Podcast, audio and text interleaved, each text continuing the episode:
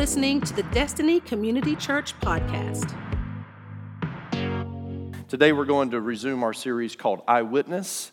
We are experiencing, um, or uh, exploring rather, the appearances. That's when you take the word explore and appearance and put it together. We're experiencing. We are exploring the appearances of Christ to the early believers during the first 40 days after the resurrection. The first week of this series, we pieced together this timeline out of the four observations of the Gospels Matthew, Mark, Luke, and John. And I think we did a pretty good job with it. It may not be exactly accurate, there's no way exactly for us to tell, but, but we discovered that Mary Magdalene was the first person to see Jesus alive, though she was not permitted to touch him. He said, You cannot touch me. And, and eight days later, we see a different instance where Thomas was encouraged to touch his nail scarred hands and put his hand into his side where they pierced him. And I told you that Mary needed faith enough to let Jesus go, to believe that he is alive even when she can't see him. But Thomas needed faith enough to grab hold of Jesus and not let go. And I'm just thankful that he meets us wherever we're at. That's where he meets us.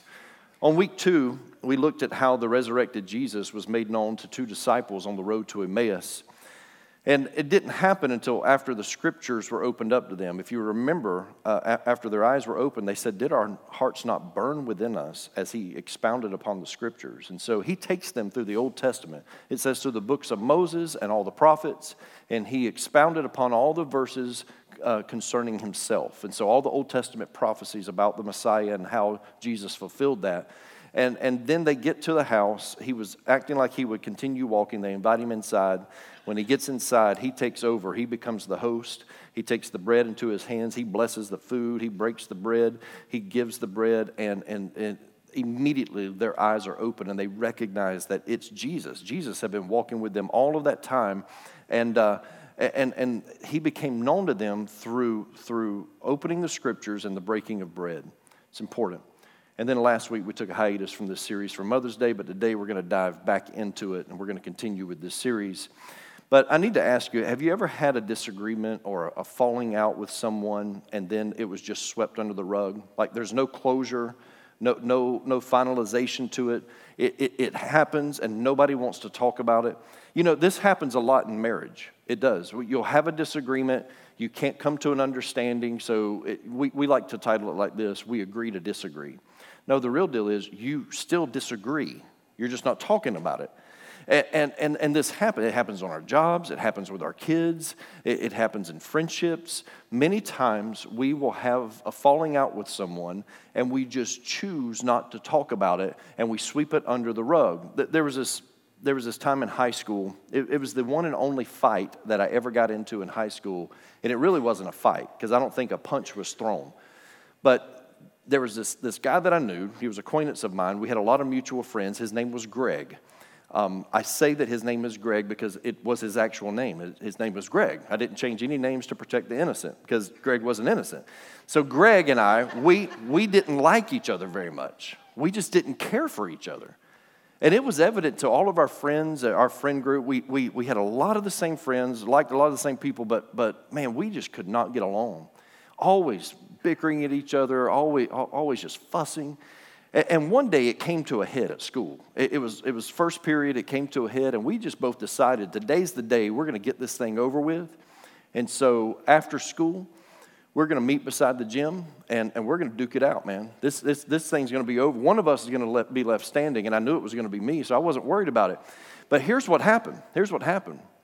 When I arrive at the side of the gym, it seems like the word had traveled throughout the school, and there is a big group of people there to watch me and Greg whip, each other's butts. And, and, so they're, they're in a big circle. I don't know how people know to do this, but it's like a natural thing that happens. They're in this big circle, and, and I kind of make my way through, and there's Greg standing there in the circle. And um, we, we start talking smack to each other, you know, just, just saying some choice words like, God bless you, and your hair looks nice today. I think I looked at him and said, I like your hypercolor shirt. It's really cool. Can I put my hand right there? Oh, look, look. There's, there's some in the room that they're like, what, what are you talking about? Google it. Hypercolor t shirts. They were the thing. But, um, you know, we, we, we said some things to each other, and I think we both noticed a teacher walking our way because that's when we both got up the courage to actually like dive into the fight. It's like it's a lot of smack talk until we see the teacher because we know she's going to break this thing up. And so we just kind of dive into each other. No one threw a punch. We just kind of locked arms and we, you know, we're just kind of struggling that way. She comes over, she breaks us up, sends us on our way. The next morning, we're both called to the office. I'm not going to go into the details of that because that's a story all in itself for another day. But um, Greg and I never talked about it. Like, we never confronted the issue, and we just continued to, to, to hate each other, man. We would, we would walk into the same room or to the same building or the same friend group, and, and we just knew that we couldn't stand each other.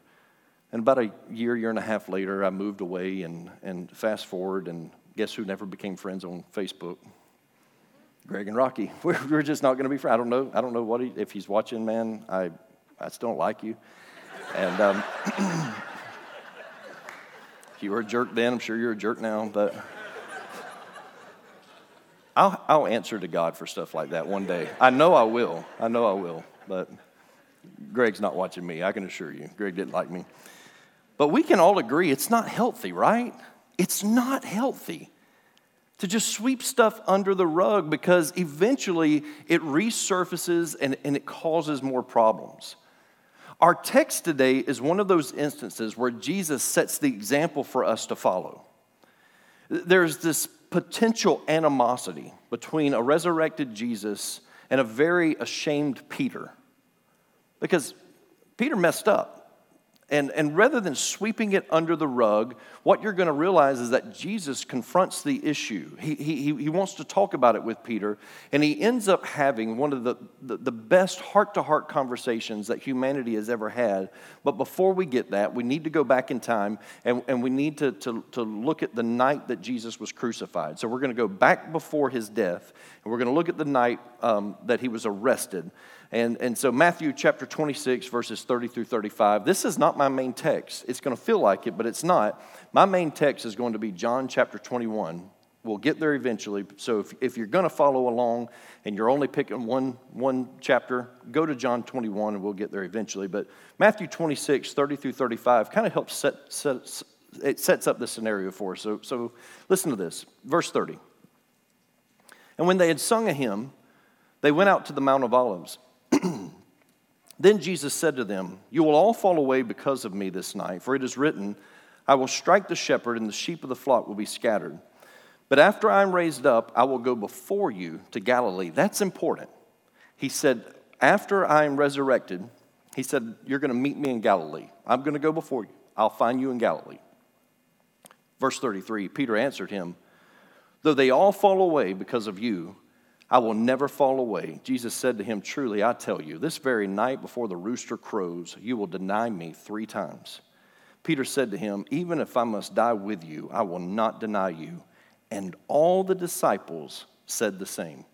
It's kind of like Peter, and, Peter does this often. If you've ever studied the life of Peter, Peter often says what the whole room is thinking. I don't know why he had such courage to open his mouth, but Peter would often say what everyone else is thinking, and it's kind of like he's the chairman of, of, the discipleship committee in this moment because he says what everyone else is, is thinking and everyone else agrees. So all the disciples are like, We're not going to deny you, even if it costs us our lives, we will not deny you, Jesus. And, and I can almost imagine Jesus sitting there shaking his head, going, Okay, okay, we'll, we'll see.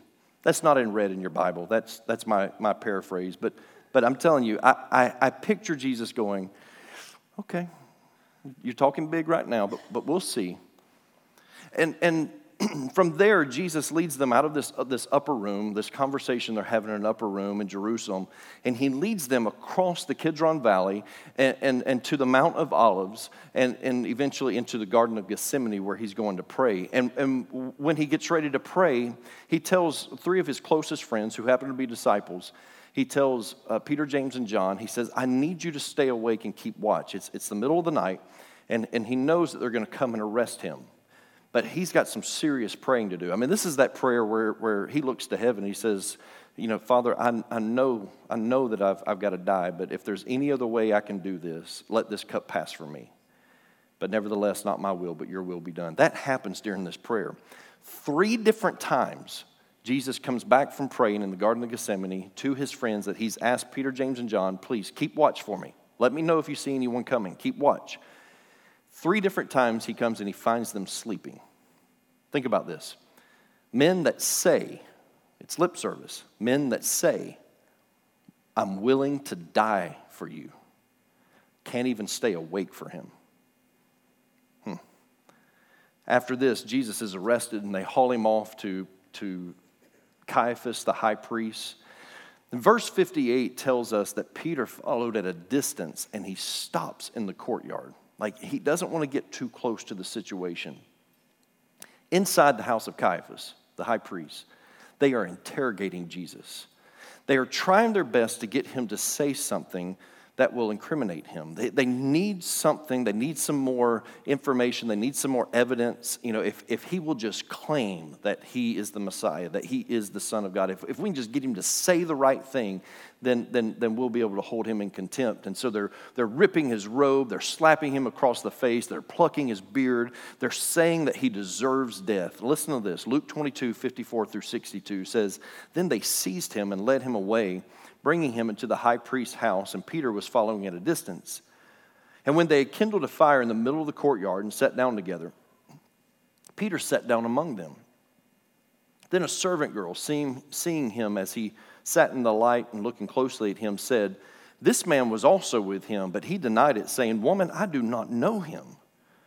A little later, someone else saw him and said, You also are one of them. But Peter said, Man, I am not. And after an interval of about an hour, still another insisted, saying, Certainly this man was also with him, for he too is a Galilean. He probably, his accent or something gave him away. And Peter said, Man, I do not know what you are talking about. and immediately, while he was still speaking, the rooster crowed. And the Lord turned and looked at Peter. And Peter remembered the saying of the Lord, how he had said to him, Before the rooster crows today, you will deny me three times. And he went out and wept bitterly. Church, when you realize that God is watching, it humbles you. When you realize that He sees all and He knows all, it will change the way that you live your life. When you finally come to the, the, the revelation and the realization that, that God Almighty sees you, in every aspect of your life. He, he knows exactly what's going on with you. When you come to that realization, it will cause you to curb your lifestyle in honor and respect to His holiness. But until you come to that realization, you'll live life how you want to until you realize that a holy God is watching every moment. At the orphanage that we support in Guatemala, we haven't been recently because of COVID, and, and we probably need to go back soon, but at that orphanage, there's this rooster that I can't stand. And, and I don't know if, if it's the same rooster. He seems like every time I've ever been there, three or four times, I don't, I don't know exactly, but, but every time I've been there, he's been there. Or if it's a different one, like if they, I don't know, I don't know if they you know, wring their necks, cook them, and eat them or something. I don't know. If, if there's a second rooster, you know, like rooster two, the first one taught him how to be obnoxiously loud also in the middle of the night. Because this rooster, it gets on my nerves because his internal clock is whacked. It's messed up. I'm telling you, he will crow at all hours of the night, and it feels like he's trying to do his job, but he's just a little over anxious. And here's what happens. I'm convinced this is what happens because you sleep with the windows open, you know, for the because there's no AC, so you let the, the air uh, flow in. And I'm convinced that every time he sees headlights coming down the road, this thing wants to crow. Like he, see, he thinks it's the sun. He's just dumb as a box of rocks. And, and he just crows every time. I think lightning, like heat lightning across the sky, and he's like, there's the sun. You know, and it happens. He gets on my nerve. I can't say I can't sleep like that. And, and he's, he's crowing all through the night. it has been said that a rooster crowing is God's wake up call. And it certainly was for Peter. Think about that look. Scripture says that when the rooster crowed that third time, that Jesus turned and looked at him. They locked eyes, man, and he realized he sees me. He knows me better than I know myself. What a look. I used to play paintball. Don't invite me. I don't want to ever want to go again. But There was a group of guys in Tampa that I used to play paintball with. I was a youth pastor back then, much younger. so I could like climb trees, you know, climb under stuff. And we were dumb. Like we would get on the ground and, you know, sneak up on people and stuff. I have no desire to do any of that anymore. I was much younger. but, excuse me. But there was a, there was a, a, group of guys in my youth group. We would go play paintball sometimes together. And within that group of guys, there were four brothers, uh, four of the five Solberg brothers. The fifth one wasn't there because he was serving, which, you know, in, in some military format, and that's, that's like designed for them. That's what they do because these guys were intense. And, and I remember that they all had high powered guns while the rest of us, we had these really weak guns. And I didn't even have one, I had to borrow one from someone. and so when we would play, I mean, they, they would climb up in trees and like sniper pick you off. I mean, you had no idea where these guys were, were at. They were, they were that remarkable at it. And, and the last game of the day, we were playing Capture the Flag. All you got to do is grab the flag. That's all you have to do. And somehow, three of those four Solberg brothers ended up on, on one team, and me and the youngest, he wasn't even old enough to be in our youth group yet, little guy, his name was Caleb. And little Caleb Solberg was on my team, and everyone else in our team had been hit. They're out of the game.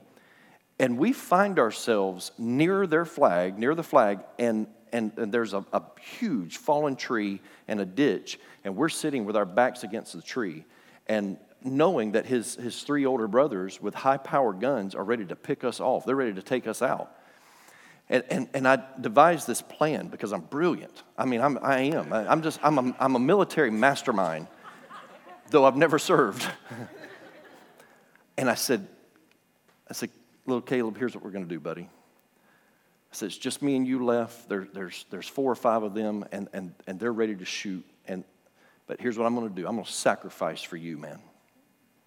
I said, I'm going to jump up out of this ditch. When we count to three, I'm going to jump up out of this ditch, and I'm going to stand on top of this tree, and I'm just going to go Rambo on them, man. I'm just going to, you know, I'm not even going to aim. I'm just going to, you know, I'm, I'm, this is what I'm going to do, man. And when that happens, they're all going to aim at me because everyone wanted to shoot me. And I said, I'll just take it, man paintballs out.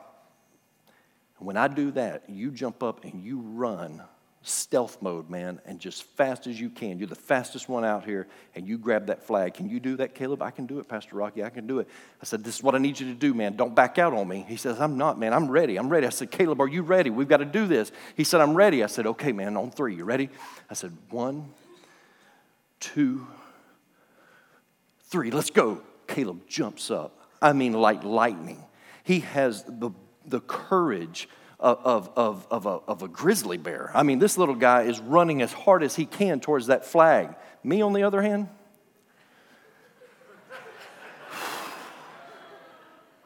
I wimped out, man. Because as I said three and go, I just, I knew those paintballs were gonna hurt from those high powered guns that they had. I didn't mean to. I really wanted to do this. It, even as I'm counting, I'm thinking to myself, I'm going to do it. But some, for some reason, my legs wouldn't allow me to. And I sat there, I did not move, and they lit that kid up. From top to bottom, man, they lit him up. I felt so bad. It was, it was, I meant to be courageous. I did. I, I meant to be courageous, but in the heat of the moment, I failed. I failed me, I failed Caleb. Peter meant to be courageous. He meant what he said. I will die for you, Jesus. He meant to be courageous, but in the heat of the moment, that is what got him. Let's fast forward now. After his death, burial, and resurrection, Jesus appeared a couple of times to his disciples, and, and, and we know that he appeared one time to the disciples in a room um, he, he, just walks right through the door. He Didn't even open the door, just walks right in. And, and Thomas is not there.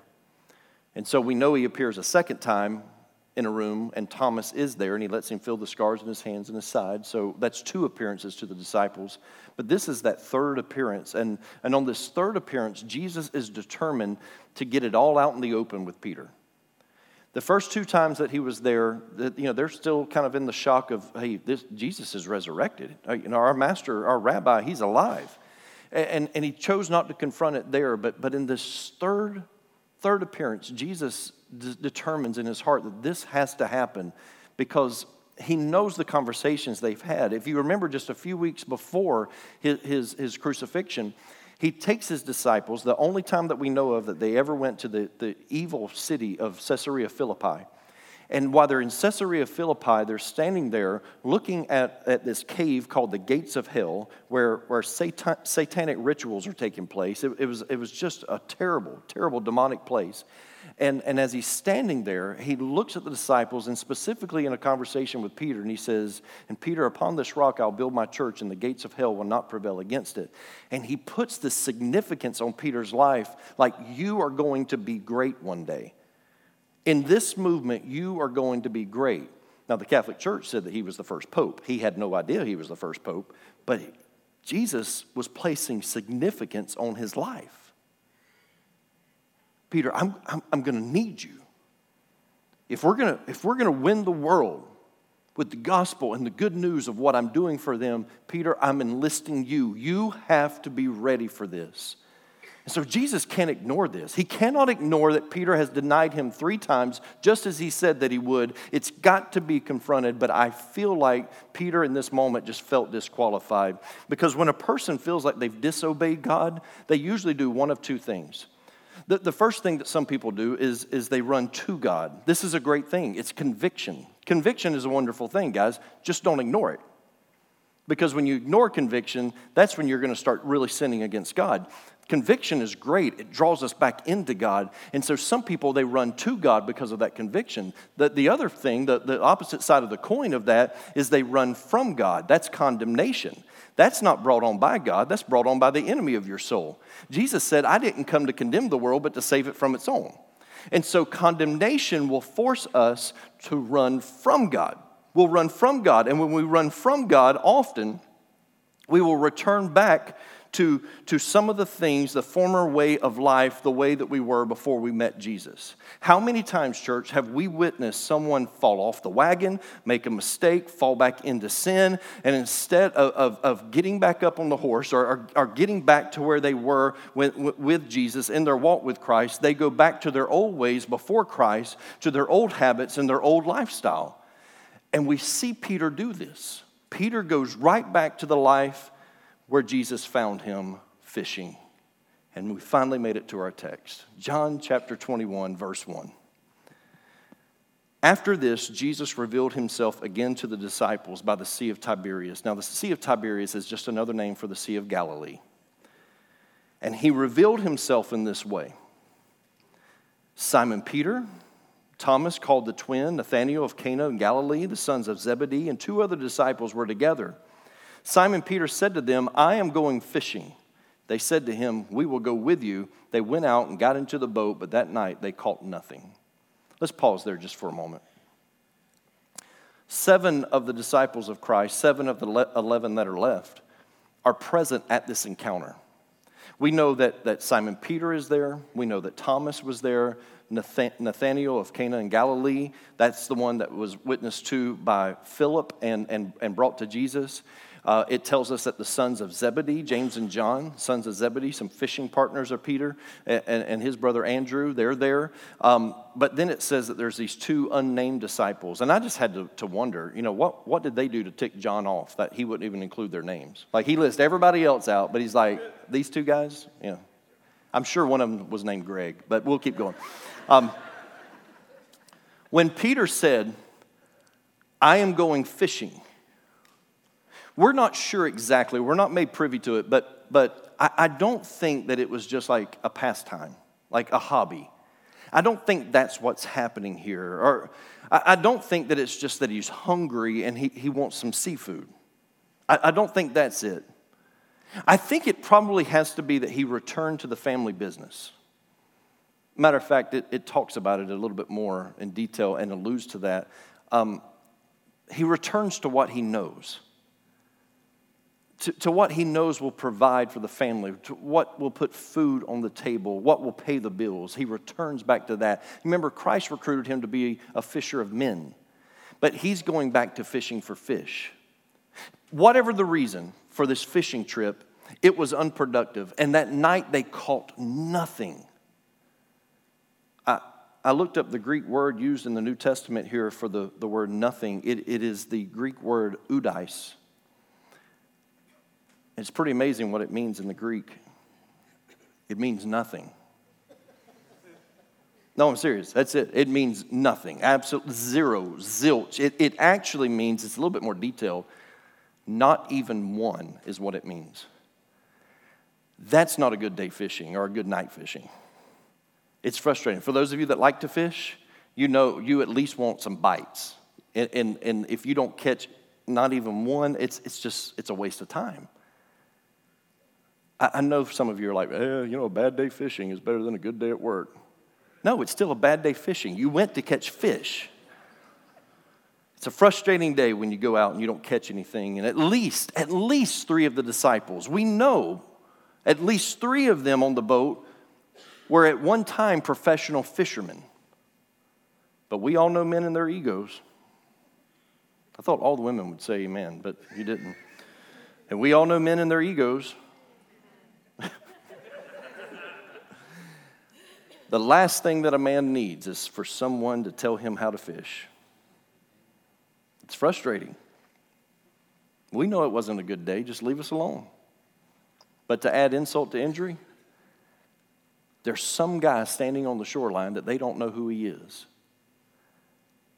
And he asked the one question that they don't want anyone to ask. Listen to it. Verse 4, John 21 and verse 4. Just as day was breaking, Jesus stood on the shore, yet the disciples did not know that it was Jesus. Jesus said to them, Children, do you have any fish? They said, No. He said to them, Cast the net on the right side of the boat and you will find some. So they cast it, and now they were not able to haul it in because of the quantity of fish.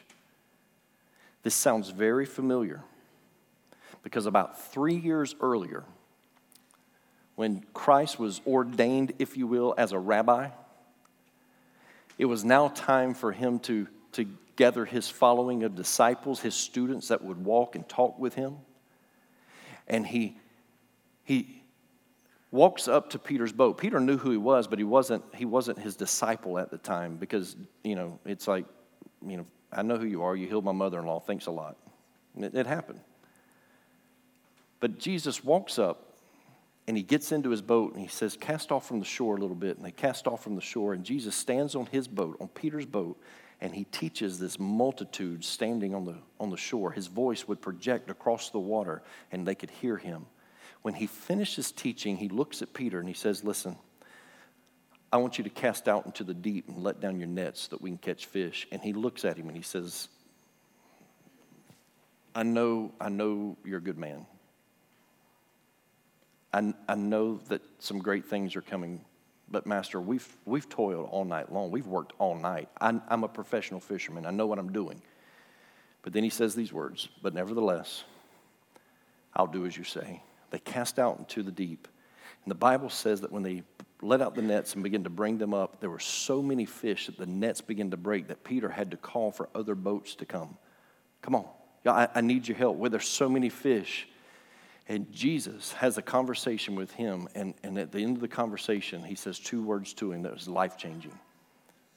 He looks at him and he says, Follow me. It's important. Hold on to that. Follow me. And Peter drops everything. He leaves the family business behind and he becomes a disciple of this rabbi, disciple of Jesus Christ.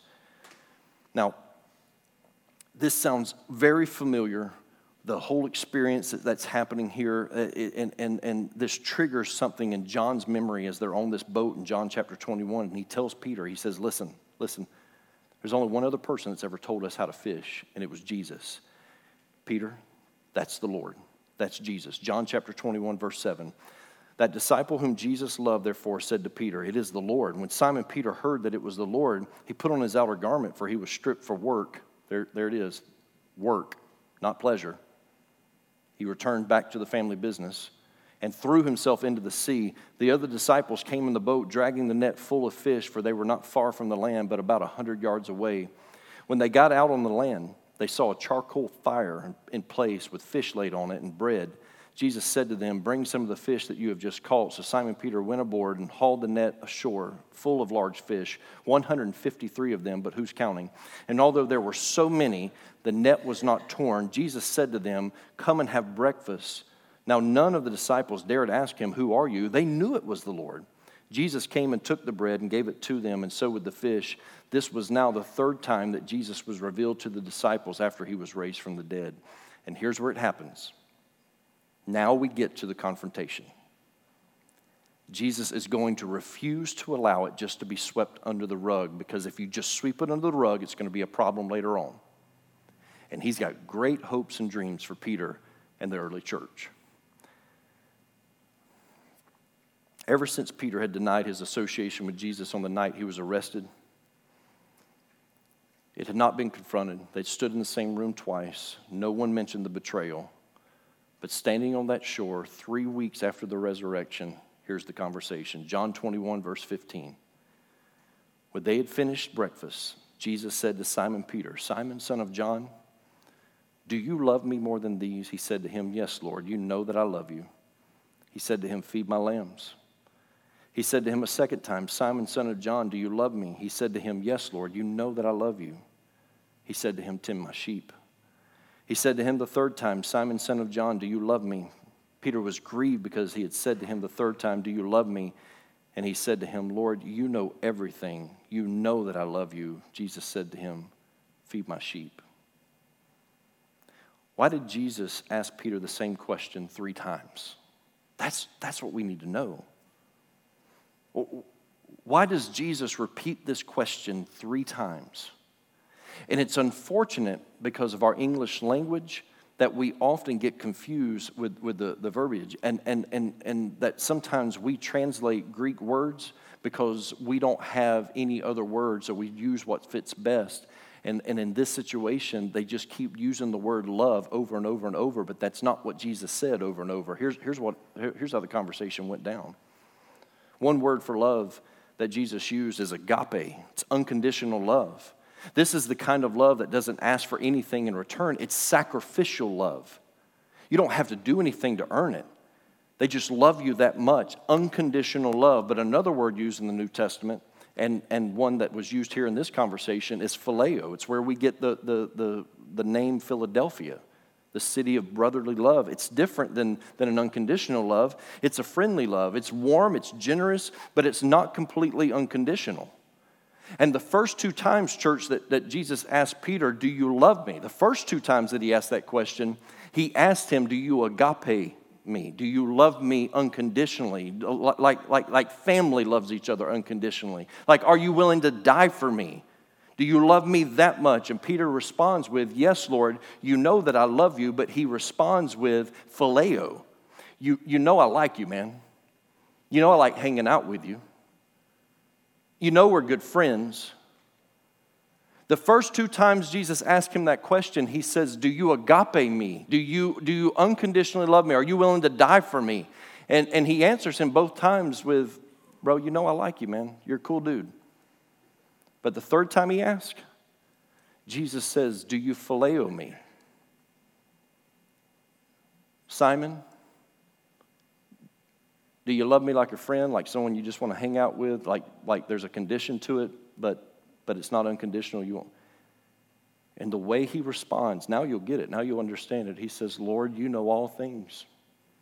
You read me like a book. You know me, you know my heart. You see right through me, and you know that I'm not there yet. I thought I was. On the night that you were arrested, I thought I was, but I'm not there. I'm not willing to die for this. And, and now you're asking me if I phileo you, if, if, if there's a condition to it, like, like I like you like a good friend, but I'm not willing to die for you. You know all things. And yes, Lord, you know that that's my affection towards you. It's not where it needs to be. That's great. I think that needs to be said. I think it helps us understand the conversation a little bit better, but I want to simplify this. Maybe Jesus asked him three times, Do you love me? Because Peter denied him three times after he was arrested.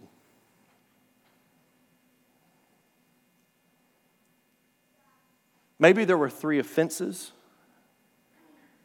and he just wanted Peter to know that there's grace for all three of them. Maybe it's in this moment that he, he wanted Peter to realize that it doesn't matter if you messed up once, twice, three times, a hundred times. It doesn't matter if you denied me a million times, I will still let you understand that every time you denied me, that, that I still love you and that I still believe in you. And maybe he asked him the question three times just so that he could cover all three offenses with grace. Because that's the way our Jesus works. That's how much he loves us, and that's how much he believes in us. But Jesus did not give up on him. Listen to verses 18 and 19. This is so good. He says, Truly, truly, I say to you, he's talking to Peter in this moment. He says, I say to you, when you were young, you used to dress yourself and walk wherever you wanted. But when you are old, you will stretch out your hands, and another will dress you and carry you where you do not want to go. This, he said, to show by what kind of death he was to glorify God. And after saying this, he said to him, Follow me. He says the same two words that he called him with. When he saw potential in him to be a disciple, when no one else did, to lay down his fishing nets and to follow him, the same two words that he said to get him to follow him, follow me, he says in this moment, three years later, after he's denied him, he's, he has witnessed the miraculous, but, but, but he has denied him three times, and now he reinstates him back into the ministry. He, he says, I still believe in you. You still have value in my kingdom, and I want you to come follow me. What do you think, Peter? Follow me. Jesus had to remind him to go fish for people. He says, I know that, that, that you fall back on fishing for fish, but I've called you to fish for people. And like a good rabbi, he does this by asking him the questions Peter, do you love me? Do you love me? Do you love me? Even though Peter had denied him, Jesus still believed in him and he still chose Peter. Romans 5 and 8, Paul tells us, he says, But God shows his love for us, and that while we were still sinners, Christ died for us. That even when we are messing up, he still died for us. I, like what he told young Timothy, a young pastor, in, in 1 Timothy chapter 1 and, and verse 12, when Paul writes to him and he says, I thank him who has given me strength, Christ Jesus our Lord, here it is, because he judged me faithfully, appointing me to his service. Paul says, He judged me faithfully. How many times have I disappointed God, but He still extends His grace and says, Rocky, I still judge you faithfully? I don't deserve that. But yet, that's what He does for us. He judges us faithfully.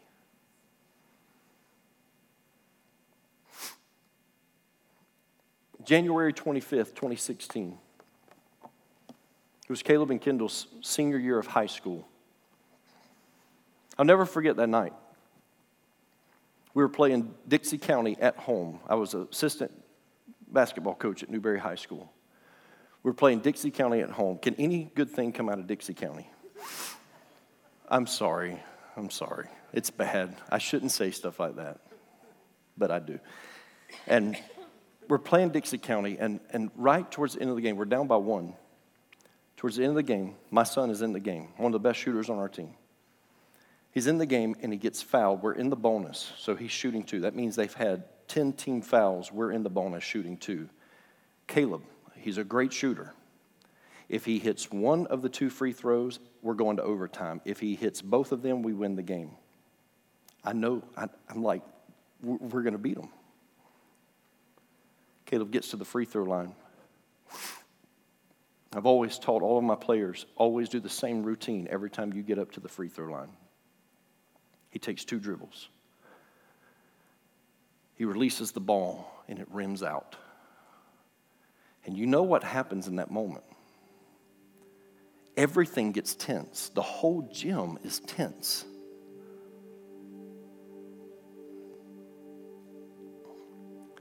Caleb takes two dribbles on the second shot. All he has to do is hit this shot. We're going to overtime. He shoots, hits the back of the rim, and bounces out. Time runs out, and we lose the game. When I get to the locker room, all of the players are sitting on the benches in front of a dry erase board waiting on me and the head coach to walk in. And when I walk in, Caleb is sitting over by himself over against a wall, his head covered with a towel. And I know, I know my son. He's crying. He feels like he let his team down, his school down, his dad down, his coach down, his teammates down. He feels, I mean, the weight of the world is on him in that moment. And it, it's painful for me as a father. Man, I'm looking at it going, oh, man, I hate this for him. It's in those moments that as a parent, you're like, I wish I could trade spots with him.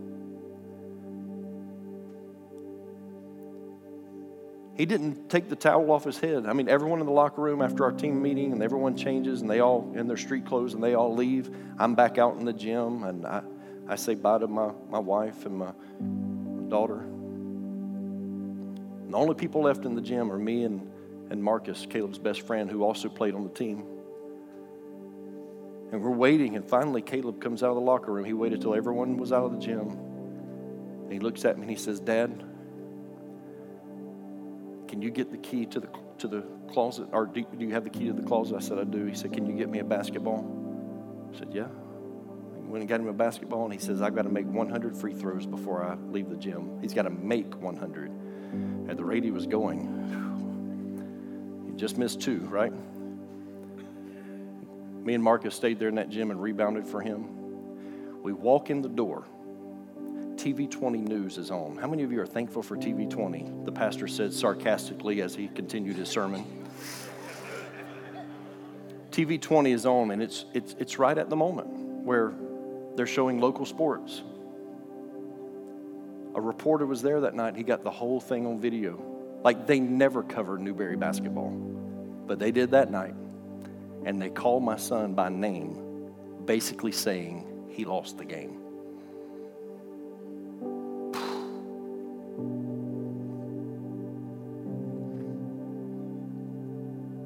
It's a horrible feeling. Heartbroken for him.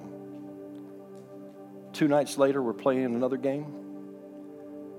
He starts just like he always did, but man, it's, it's getting down to the end of the game. It, it is clutch time. It, I mean, we, we got to have people in there with confidence because if, if, if it comes down to fouls, and I know Caleb, I know him, I'm like, oh man, this is all in his head right now. And I'm thinking, coach is going to pull him if coach asks me, I'm probably going to tell him to pull him. Coach never asks, never pulls him. That's his guy. He knows he's one of the best shooters on the team and he leaves him in. Now, I'd love to tell you that it came down to it and he hit a game winning shot. That's not the story. It'd be great, but that's not it. We lost that game too. Not because of Caleb, but we lost that one too. The point is, coach still believed in him. Coach still believed in him. Coach knew he was capable and he left him in the game. We can fail Christ time and time and time again. But he still counts us faithful time and time again. He doesn't fire us from the calling, He prepares us for the calling. And he may ask you sometimes, Do you really love me? And he might turn up the heat sometimes, and you might get it wrong. But just understand that he always comes back and he says, Follow me. I'm still calling you. Follow me. I'm not leaving you out of this thing. Follow me. You acted a fool when you shouldn't have, but I still believe in you. Follow me. You messed up in that first marriage, but, but I still believe in you. Follow me. You're financially irresponsible in almost everything you do, but I still believe in you. Follow me. And just every mistake, he just says it's grace upon grace upon grace upon grace. And he doesn't run out. It's an endless supply of God's grace and his mercy. until finally one day you get it right. I'm so thankful that he reinstated Peter. Because on the day of Pentecost, and we're going to get there, we're working our way to that in this series, but on the day of Pentecost, when he was filled with the Holy Spirit, Peter stands up and preaches his first sermon, and 3,000 people come to know Jesus Christ in that one moment. From a man that just a few weeks earlier denied him three times in one night. And Jesus reinstates him and uses him for the glory of the kingdom of God. Friend, I don't care what you've done, His grace is sufficient. And He hasn't given up on you. Don't you give up on Him. Thanks for listening to the Destiny Community Church podcast. To learn more about DCC, including our service times and location, visit us at destinycommunitychurch.org.